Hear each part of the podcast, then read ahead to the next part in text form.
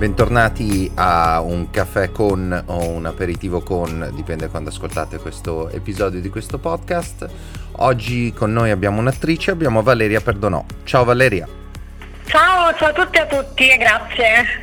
Allora, come sempre noi iniziamo più o meno, più o meno dall'inizio. Tu come stai? Quarantenata anche tu?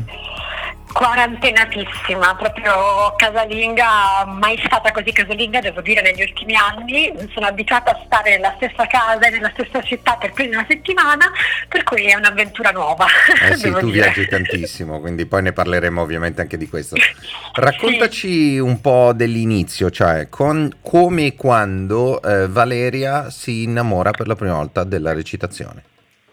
Allora, è una domanda giusta, la risposta è un po' stupida, però ve la devo raccontare. Io ho sempre voluto fare questo, quindi voi direte, ma come è possibile? Era il tuo sogno di bambina? Sì, sì, sì, devo dire di sì. E probabilmente come fanno molti bambini per gioco quando iniziano a fare le imitazioni. Devo dire che io ero innamorata del cartone animato Giorgi. Non so se eh, forse voi siete giovani ricordo, non l'avete sì. mai visto. E tu Francesco? io me lo ricordo Giorgi. te, te lo ricordi? Giorgi, esatto, che corre felice nei prati. Ecco, io ero follemente innamorata di Lowell, naturalmente come la protagonista, e niente, mi, mi sbracciavo in queste scene drammatiche drammatiche in cui dovete sapere che questa povera Giorgi piangeva sempre e eh, stava molto sui treni mm, o nei prati o sui treni e quando piangeva affacciata al finestrino di una locomotiva le sue lacrime andavano diciamo in orizzontale, cioè come il vento. Io cercavo mm, di riprodurre queste lacrime e questo dolore e sempre a qualsiasi ora del giorno e della notte e mia madre cominciò a dirmi ma basta, ma basta, tu devi fare l'attrice, devi andare all'Accademia d'Arte Drammatica di Roma.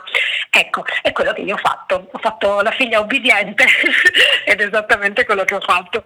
No, in realtà sì, un po' per gioco così e poi alle scuole elementari ho cominciato a fare mh, molta danza, moltissima danza ho continuato a farla fino ai vent'anni, però devo dire che mi era abbastanza chiaro che non mi bastava la parola, eh, l'espressione della parola era quello che più mi, mi si addiceva, eh, l'idea di potersi mettere nei panni degli altri eh, per raccontare delle storie e per poter eh, sì, mh, mm, condividere anche proprio appunto un'esperienza, una storia con chi ti sta guardando in quel momento.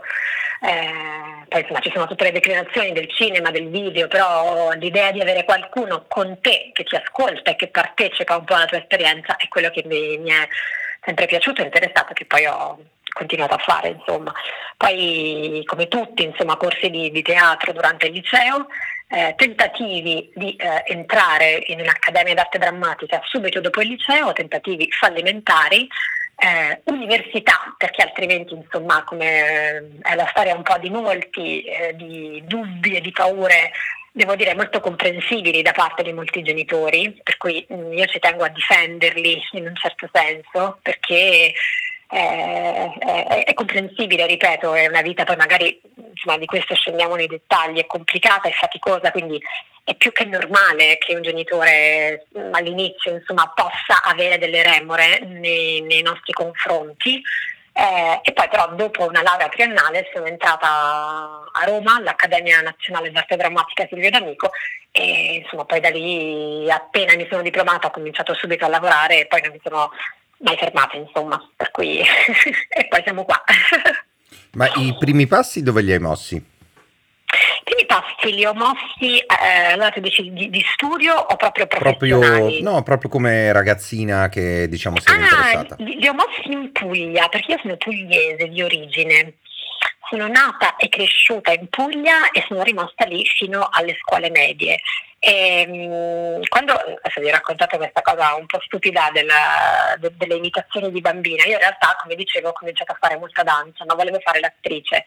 E, um, una collega di mia madre, che adesso è in pensione, ma era una professoressa di italiano, eh, le disse guarda se vuoi eh, io organizzo un corso di teatro visto che tua figlia insiste così tanto mandala così magari guarda però ti anticipo che sono ragazzi universitari eh, lei invece è alle scuole medie a 12 anni, per cui insomma sicuramente non, non, non, potrà più di tanto interagire. Ecco, eh, io sono andata, ho interagito, ho frequentato il corso, ho fatto lo spettacolo con loro e il mio debutto, ovviamente amatoriale, però insomma debutto è stato con un testo di Pirandello che si chiama La Giara, dove io interpretavo il protagonista uomo che si chiama Zilima e che è questo artigiano fondamentalmente eh, che riceve anche molte invettive insomma, da parte della, della, sua comunità e a un certo punto è l'unico che riesce a riparare questa giara enorme che si rompe però ci si chiude dentro. Quindi il mio debutto è stato vestita da un uomo con dei baffi finti a 12 anni in Puglia.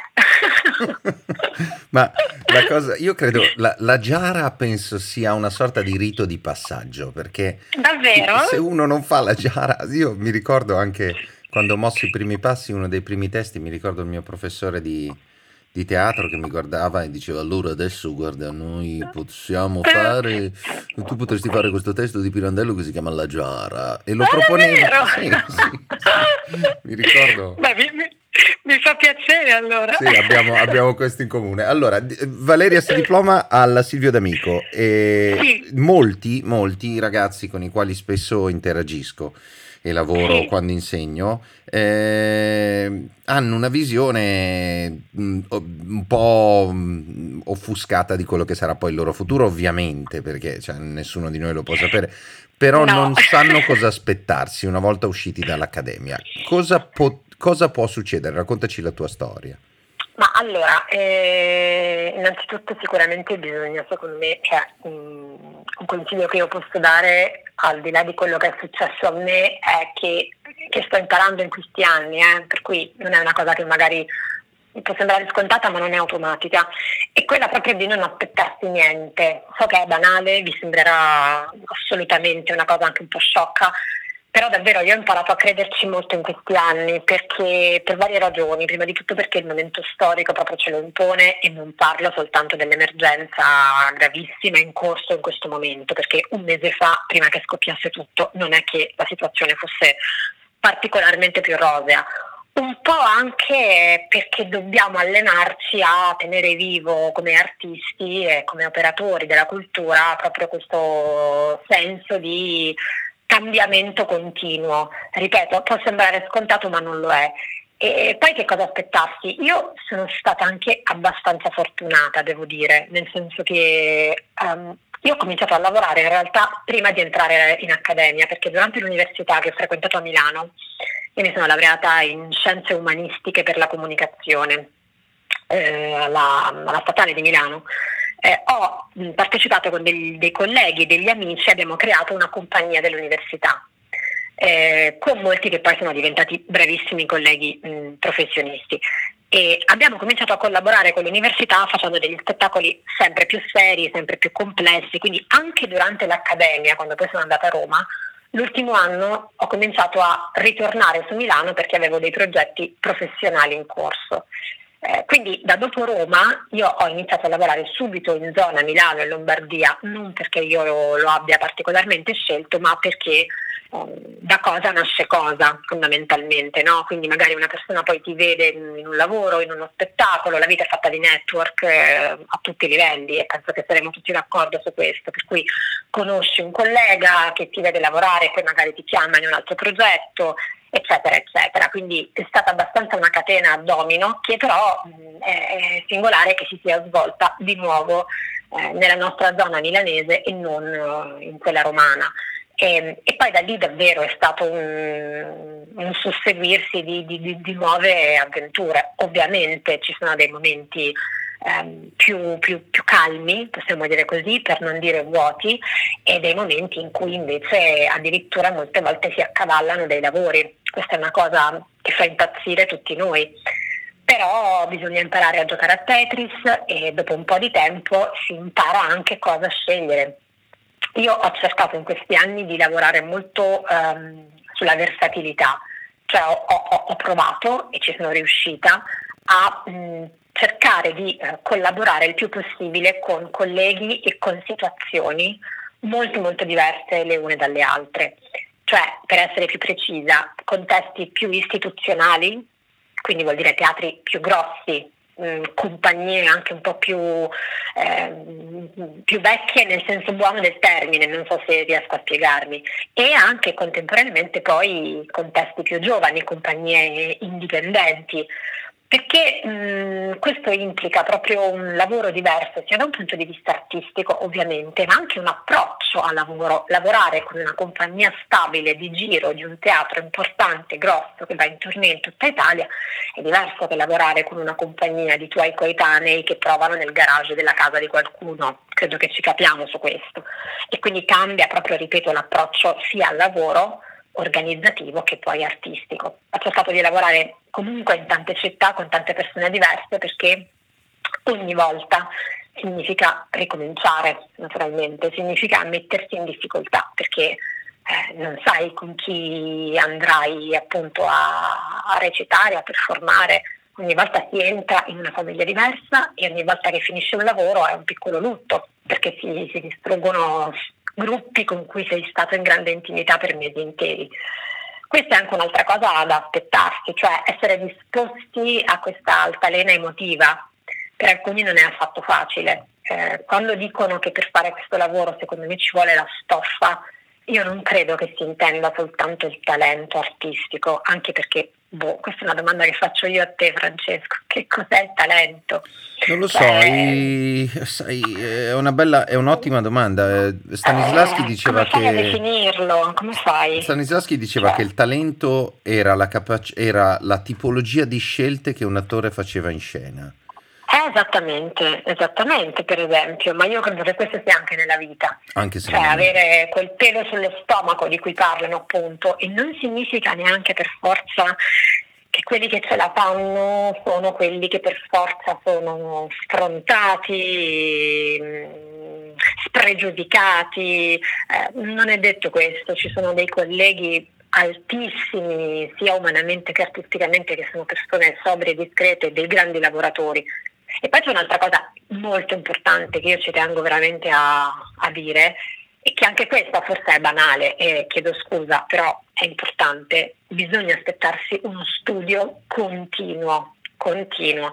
Faccio sempre l'esempio di un medico, un medico fa uno studio molto lungo e complesso, si laurea, poi ha la laurea specialistica, ma anche un avvocato in realtà. Non è che poi smette di studiare e lavora e basta, assolutamente no, perché ci sono riforme scientifiche, invece per un legislatore ci sono appunto forme, riforme politiche, eccetera, eccetera. E per un attore è uguale, bisogna studiare un attore, un artista, un regista, anche uno scrittore, un, un organizzatore, cioè tutto ciò che sta, secondo me, nel comparto teatrale, che appunto non è solo l'attore, perché per lavorare mh, si può essere un operatore dello spettacolo e della cultura sotto tante forme di lavoro, però c'è questo, eh, nel bene e nel male. Io lo trovo un bene perché non ci si ferma mai appunto di studiare, di imparare e di fare nuove reti. Sicuramente non è una scelta di comodo, ecco, questo sì.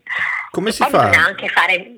Come, come si fa secondo te eh, a rimanere, diciamo, a aggiornarsi, a continuare a studiare?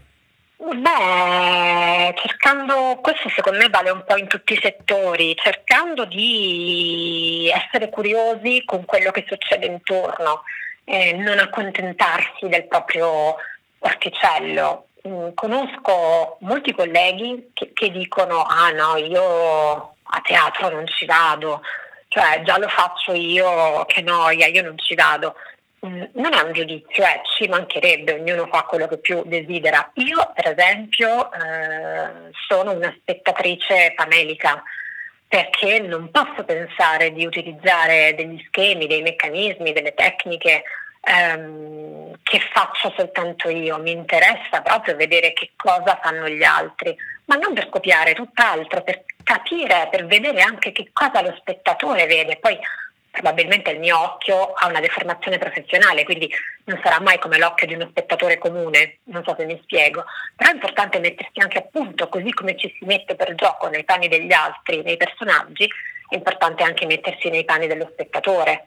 È importante nutrirsi eh, leggendo molto, eh, nutrirsi di arte, non soltanto teatrale, andare alle mostre, ascoltare la musica, eh, leggere, e poi ci sono insomma molti consigli che io in realtà poi predicando bene e razzolando male io stessa non, non sempre faccio, cioè quest'ultimo periodo per esempio per me è stato molto, molto intenso, quindi ci sono tutta una serie di buone pratiche secondo me che io non, non sono così brava poi davvero a fare, cioè prendersi dei tempi è una cosa che mi, le poche volte che ho fatto trovo molto utile, prendersi dei tempi un po' fuori dal tram tram di tutti i giorni eh, che può essere appunto in casa o se uno ha la possibilità di andare in mezzo alla natura, meglio, e appunto studiare, studiare o leggere cose che semplicemente ci, fan, ci fanno piacere, che ci, ci, che ci, riempiano.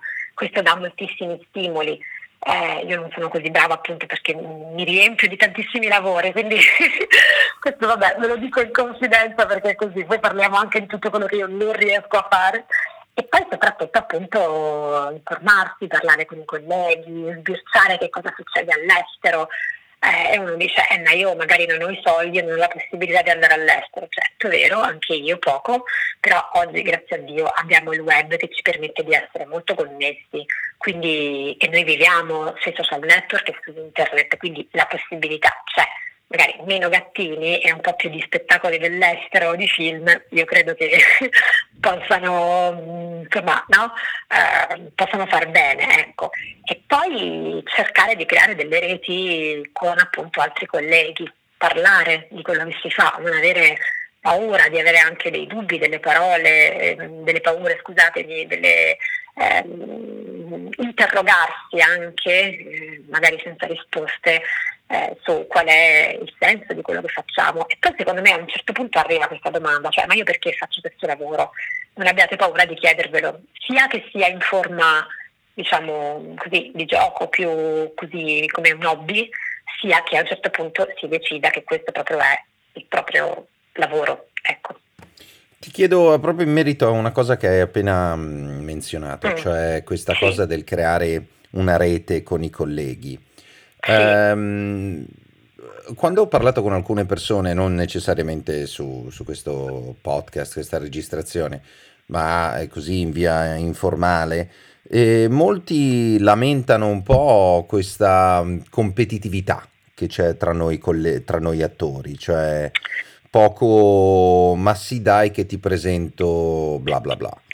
Trovi sì, che sia così o no?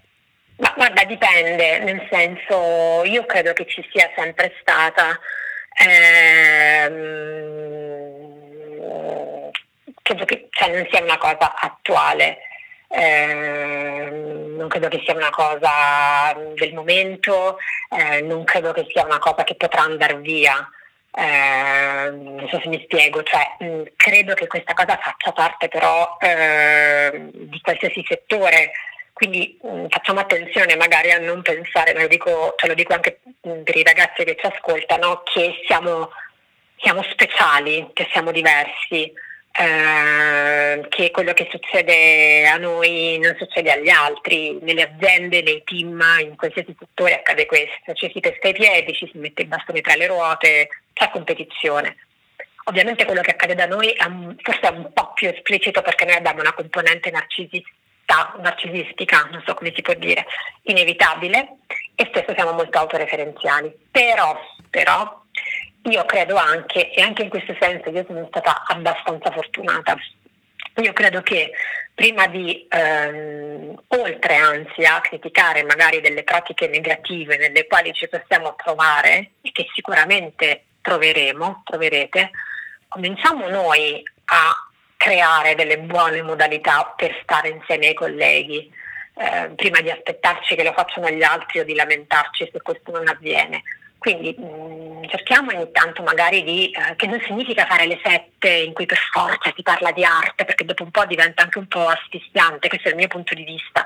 Eh, però creiamo queste situazioni in cui si possono magari leggere dei testi insieme, andare a teatro insieme, ma anche andare poi in modo più informale a bersi una birra e paradossalmente poi però una cosa molto sana per creare delle reti secondo me è circondarsi di amici che fanno tutt'altro. Questo è un consiglio che do tantissimo perché è paradossalmente molto ehm, pericoloso, a mio avviso, stare sempre troppo tra di noi. Si rischia di dare mh, troppo valore a alcune cose che magari invece sono più semplici, invece a frequentare la gente, gente, per gente comune intendo dire non addetti ai lavori, cioè persone che fanno altro naturalmente, a volte ci aiuta a ridimensionare tutta una serie di così un po' come dire eccessi anche intellettuali nei quali possiamo cadere. Per cui, ripeto, lamentiamoci di meno, ma proviamo a fare di più. Io mh, mm, sono stata abbastanza fortunata in questo senso. Lamentiamoci Quindi... di meno e proviamo a fare di più, credo che sia un po' un, un tatuaggio che tu dovresti farti su, sulla schiena perché tu fai una quantità di lavoro incredibile. Anzi, parliamone pure, nel senso che tu, a parte che ogni volta devo dire un lato positivo è che sei sempre molto positiva anche nell'approccio appunto a queste cose, quindi questo è, un aspetto molto importante secondo me in questo mestiere, ten- mantenere sì, la positività e sei molto brava a farlo. Ma parliamo anche un po' di tutti questi lavori che tu ti crei con, con un'enorme sì. creatività tra l'altro anche, quindi...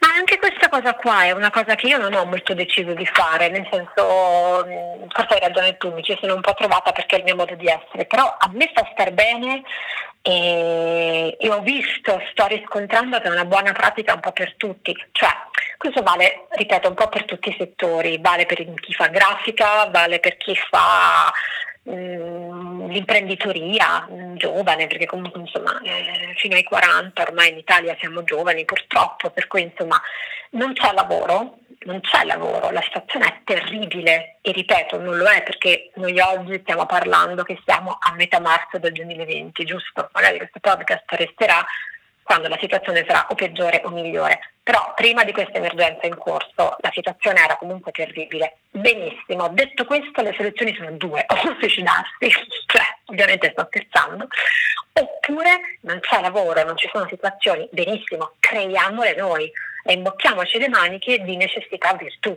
Non accontentiamoci di quello che può essere, o soprattutto se ci accontentiamo non lamentiamoci. Ci sono mille cose che si possono fare anche lì secondo me il punto non è mh, mm, che cosa e come, questa è una cosa che dico sempre anche quando insegno o recitazione o public speaking e secondo me è trasferibile anche all'approccio che noi possiamo avere al lavoro.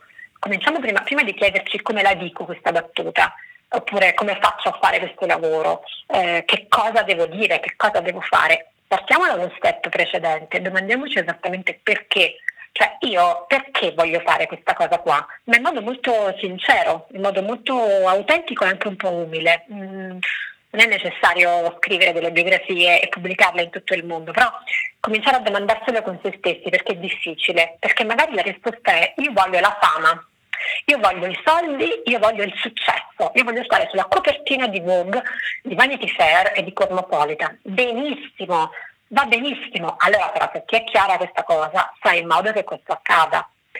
Comincia a cercare dei contesti per fare quello. Se invece la risposta è non me ne frega niente, se questo arriva meglio, sono contento, sono contenta, quello che mi interessa è occuparmi proprio di, so, diffondere eh, cultura, eh, di, oppure, eh, non lo so, soltanto interpretare dei personaggi. Benissimo, fai in modo che questo accada. Poi il come si trova.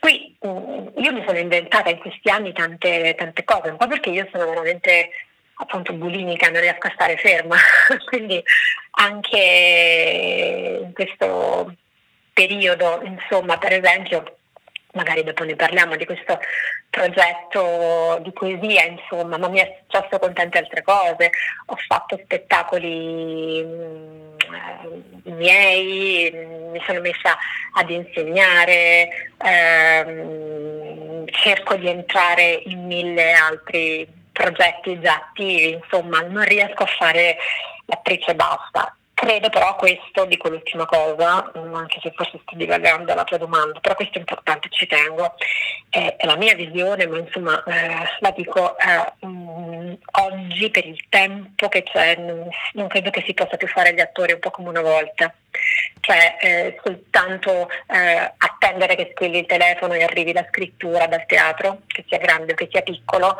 studiare, come ho detto, certo quello fa parte dell'arricchimento della persona, dell'artista, e oggi credo veramente che siamo chiamati a diventare degli attori in senso sociale della cultura e quindi a doversi veramente domandare perché si vuole fare questo e a cercare di farlo un po' a 360 gradi, perché anche il teatro sta cambiando le sue forme, vedete i teatri sono vuoti, eh, i linguaggi teatrali sono cambiati, le tournée praticamente meno in Italia, insomma visto che qui siamo, quelle, le, le grandi tournée non esistono più, quindi anche la quantità di lavoro non è che semplicemente è diminuita, è cambiata, le forme di occupazione sono molto diverse. Sempre attori restiamo, però, o artisti, però mh, mm, bisogna essere pronti anche a, ecco forse questa è la prima domanda, come si fa a fare reti, a curiosare in questo modo, essere pronti a sapere che bisogna essere molto versatili in questo senso. Ecco, questo sì, quindi da, da fare anche con curiosità. Sono d'accordo con te pienamente. E poi detto tramite questo microfono e chiunque stia ascoltando, che palle fare gli attori e basta. Cioè, mamma mia, mamma mia, sì, sì, sì, mi trovi, figurati, certo. Mi trovi d'accordo, mi trovi d'accordo. Cioè, Assolutamente. Bisogna essere più che attori, bisogna essere autori di ciò che si vuole fare, certo, no? Bisogna, certo. come dicevi tu, attori della cultura, cioè bisogna essere persone che, che creano lo, il, il contesto nel quale vogliono esistere. Sono pienamente d'accordo con te. E detto ciò, passiamo al menù della poesia. Oh, parliamone, parliamone, un po'. Parliamone, dimmi tutto. Allora, parlaci Beh, un po' di come nasce dire. il menù della poesia. Raccontaci prima di tutto da dove nasce e poi che cos'è. Allora, il menù della poesia è un progetto ehm, che cerca di diffondere, un format, mettiamola così, che cerca di diffondere la cultura, mm, in particolare eh, la letteratura, la poesia, in luoghi e in contesti non convenzionali per la cultura. Quindi non eh, so, eh, teatri in primis o gallerie d'arte, eccetera, ma in contesti in cui ci sia un comune denominatore, cioè un pasto, il cibo, una situazione in cui la gente si possa fermare, come si fa in teoria quando si mangia un boccone, fare una pausa o in compagnia o in solitudine, però comunque quando si mangia si si abbassano le difese, ci si nutre appunto il corpo, ci si riposa e si cerca di anche condividere un momento con altri che sono insieme a noi. Ecco, qualche anno fa un, uh, un politico disse qui in Italia con la cultura non si mangia.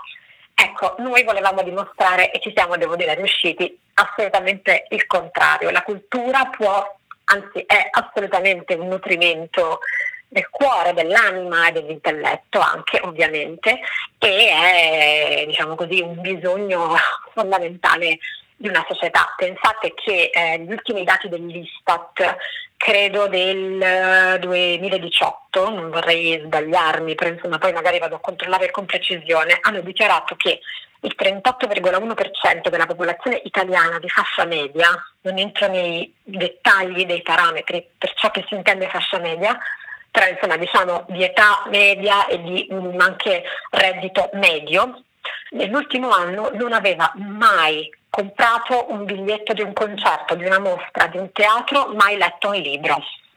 Questo vuol dire che c'è un, eh, un'ignoranza dilagante e una pochissima eh, diciamo così, vicinanza ai fenomeni culturali che la cultura viene considerata evidentemente come qualcosa di noioso, di lontano, di distante, di inutile. E naturalmente questo è gravissimo. Quindi abbiamo pensato di diffondere la, la cultura soprattutto la poesia tramite la recitazione in luoghi informali, per togliere quel divario che c'è tra il palcoscenico e il pubblico e per creare un'esperienza con la gente. Come funziona? Degli attori professionisti eh, vestiti da camerieri molto eleganti si recano in luoghi in cui la gente appunto stia mangiando e danno dei menù, da qui il nome il menù della poesia, sui quali infatti non ci sono pietanze o bevande, ma ci sono titoli di poesie, appunto. La gente li consulta come un normalissimo menù, sceglie che cosa consumare ordina e il cameriere, che è un attore, va al tavolo, fa la sua consegna, ma recita. E recita però accanto alle persone, occhi negli occhi, si crea veramente una complicità e un'intimità, devo dire, unica. Io questo, partecipo a questo progetto da tanti anni e, e faccio anche tantissimi lavori di teatro normale, non so come dire, e vi garantisco che vedere negli occhi del pubblico che è lì accanto a te l'emozione così profonda quando stai recitando un componimento poetico è qualcosa che raramente il palcoscenico può dare. Naturalmente è un tipo di recitazione anche più semplice, molto diverso, informale, ma è davvero un'esperienza bellissima perché vedi proprio le persone che si stupiscono del fatto che la poesia possa regalare queste emozioni. Noi abbiamo scelto la poesia anche per questo, perché innanzitutto tutti pensano che sia una cosa noiosa, eh, giustamente, perché eh, insomma, a scuola ce la insegnano come una, una roba mortale, eh, pensano che sia snob, che sia difficile, che nessuno può capirla. E invece poi noi eh, cerchiamo di renderla pop nel senso proprio popolare, la portiamo a tavola la rendiamo semplice, informale per tutti. Inoltre la poesia eh, è fatta da componimenti soprattutto brevi, per cui il livello di attenzione anche che si chiede alla gente non è così prolungato, anche perché noi andiamo a intrometterci in un contesto privato, cioè mentre le persone stanno appunto mangiando, per cui non, non si può pretendere a nostro avviso di interrompere per un tempo troppo lungo quel momento privato. E il progetto esiste da dieci anni, abbiamo creato un'associazione culturale negli ultimi anni, stiamo facendo delle collaborazioni anche importanti, siamo stati anche all'estero, in Danimarca, eh, l'anno scorso all'ambasciata italiana a Parigi ad una cena di gala, è stato veramente speciale. Stiamo girando tutta Italia, andiamo in ristoranti molto chic, in ristoranti molto più underground facciamo eventi aziendali. Abbiamo vinto un bando l'anno scorso molto bello della Compagnia di San Paolo che ha finanziato il nostro progetto. Eh, il, il, titolo del bando era eh, un contributo per progetti culturali innovativi di audience engagement quindi proprio per avvicinare nuovo pubblico alla cultura in modo originale, quindi insomma è stato un sostegno anche molto importante per noi. E stiamo continuando a farlo anche in questo periodo di grande emergenza perché innanzitutto sabato è la giornata mondiale della poesia e secondo ci siamo accorti che in questo momento, eh, forse ve ne siete accorti anche voi, insomma forse mai come in questo momento sul web eh, c'è un proliferare bulimico di condivisione di contenuti d'arte, di cultura e di poesia. E questo ovviamente per me è un bene, che la gente finalmente si accorga di quanto è importante condividere appunto contenuti alti, perché la poesia fa compagnia in questo momento di grande solitudine e di enorme e, e giusta preoccupazione. Quindi abbiamo deciso di continuare in questi giorni, lo faremo ovviamente in forma eh, telematica, visto che non ci possiamo incontrare ognuno a casa sua.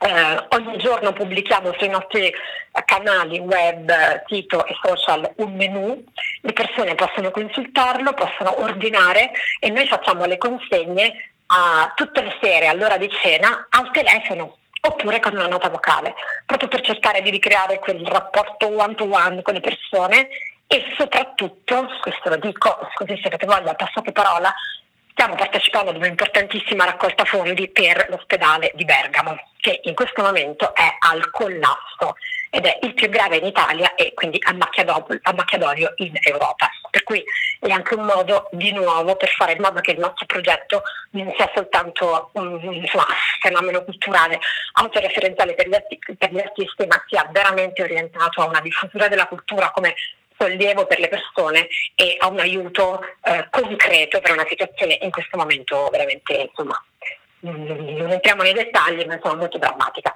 Per cui anche lì eh, tentativi, cioè siamo inventati da soli, ecco, tornando alla domanda di prima.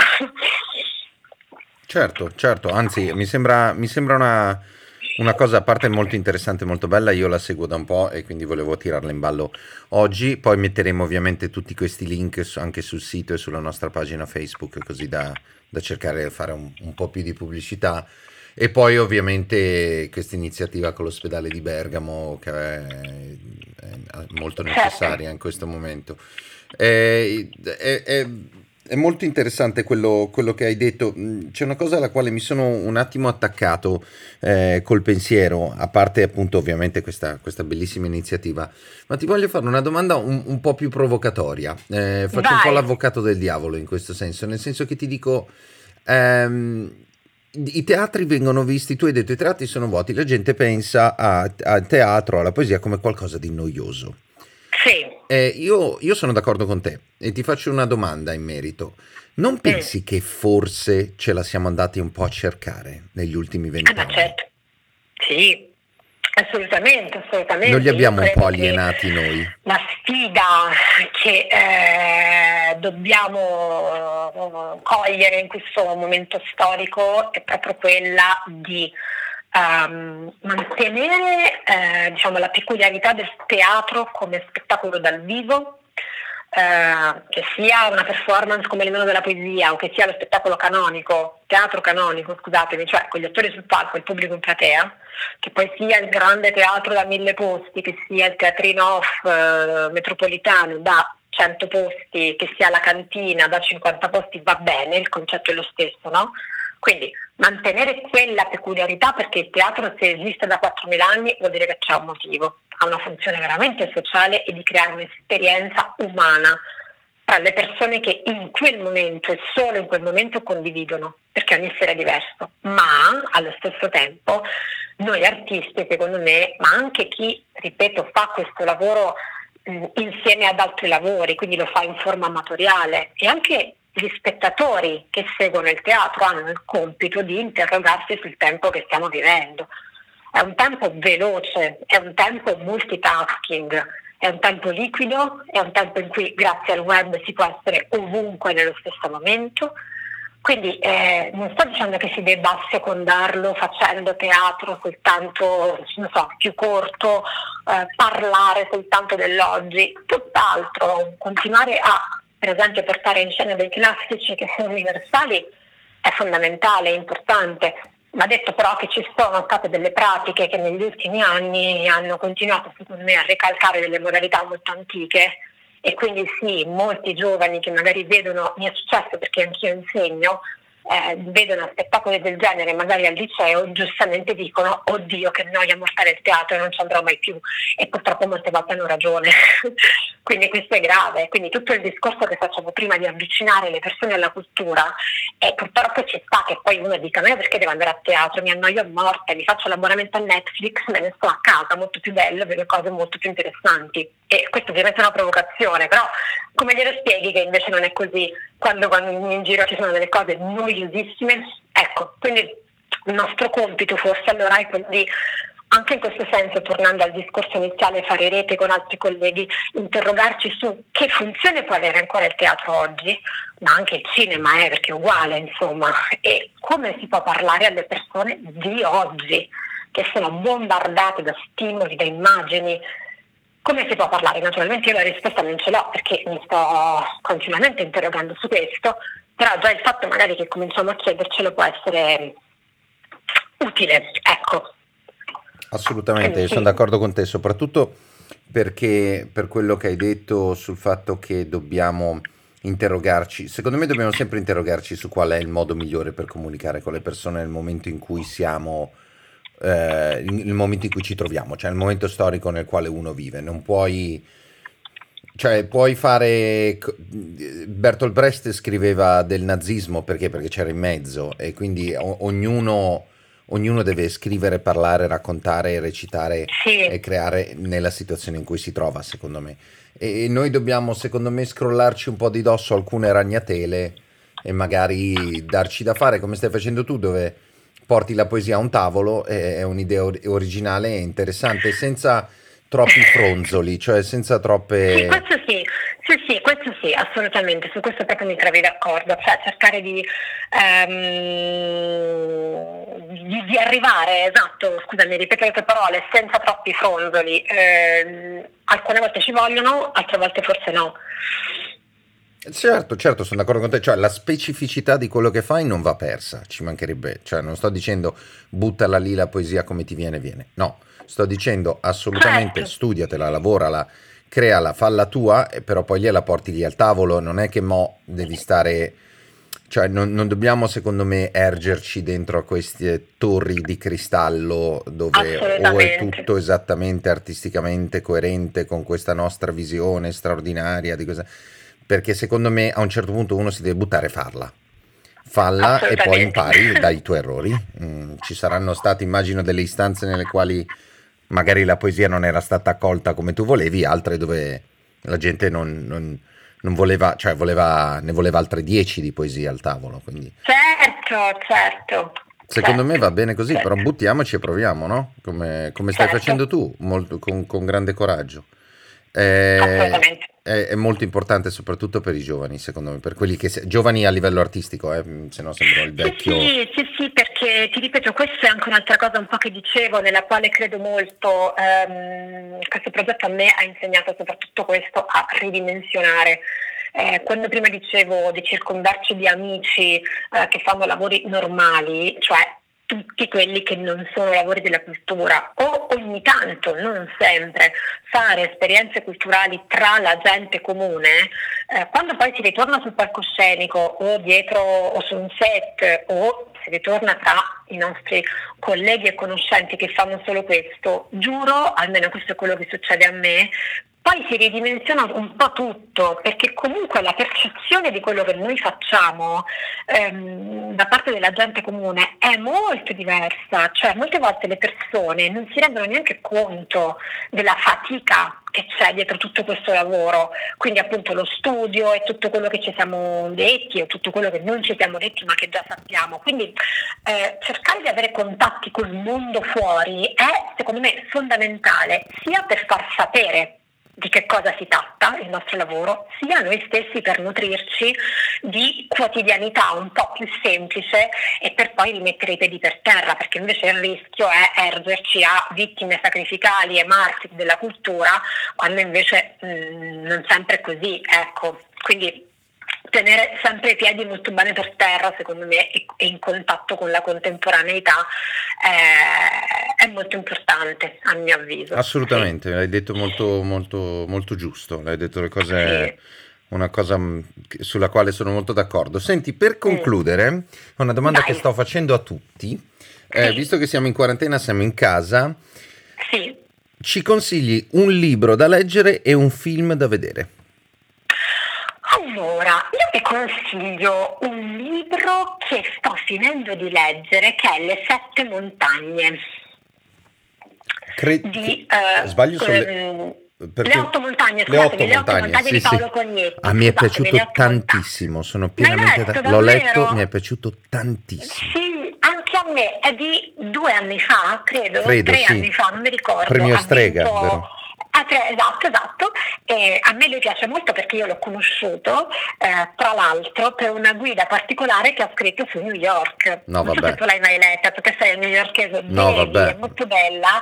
Eh, praticamente sono alcuni punti di New York, non tutti, che lui, lui, lui vive a metà tra le montagne del Piemonte e New York, appunto, sei mesi all'anno, e quindi ha scritto questa guida che è un po' romanzata, come fa lui, quindi ti racconta dei punti di New York, ripeto, non tutti come una vera guida turistica, quelli che lui ha scelto, i suoi posti del cuore, anche quello è un libro molto carino, ovviamente dovete essere stati o magari dovete andare a New York perché sennò così molte cose non, non le Certo, conoscete, o insomma. come il sottoscritto racconta- dovete essere Sì, esatto. ossessionati con New Esatto. York. Esatto, lui racconta le sue esperienze di New York e racconta poi alcuni aneddoti un po' romanzati, molto belli. Io mi sono innamorata di lui lì, quindi ho preso questo, lo sto leggendo in questi giorni e mi piace moltissimo perché c'è questo rapporto, oltre che un rapporto di amicizia, insomma, eh, lo consiglio in questo momento perché è una bella riflessione eh, della divisione tra ehm, quello che accade, la, la- la- la- la frustrazione della vita in città, diciamo così, e invece eh, il protagonista ha-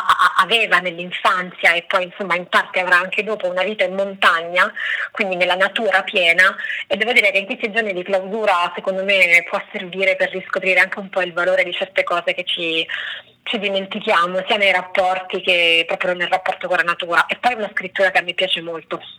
E poi da, di film, guarda, io sto studiando per un progetto che devo fare quest'estate eh, il regista Elia Kazan, che Certo. tu sicuramente conosci. Altra esatto, ossessione e della mia vita. guardando ta- sì, sto guardando tante cose, io lo conosco, eh, però in modo assolutamente sommario, quindi sto proprio entrando nella sua filmografia, nella sua vita, che è molto interessante. E l'altra sera ho guardato proprio Splendore nell'erba, Splendor Sì. in the Grass, e, Mhm. e lo consiglio tantissimo perché è proprio bellissimo, ha una sceneggiatura che credo abbia vinto l'Oscar, la sceneggiatura, se non mi sbaglio, Ehm, è del 61 ma è ambientato ambientato negli anni fine anni 20, quindi a cavallo della crisi del 29 e il plot è una storia d'amore tra due ragazzi che non riescono a consumare il loro amore, famiglie che li reprimono, quindi rapporto tra generazioni molto importante, ma perché è fantastico? Perché um, Splendid Grass è, è la citazione di una poesia di Wordsworth non so se l'ho detta giusta, mi puoi correggere sì, tu sì, che sì, sei no, un vero no, ormai. è interessante ve lo consiglio perché apre una bella riflessione sul passaggio dall'età di gioventù e come dicevi tu, eh, quindi gioventù non in senso soltanto anagrafico ma anche artistico, a quando si fa uno switch e si va nell'età adulta della maturità, che non è soltanto anagrafica, ma è, può riguardare soltanto le esperienze.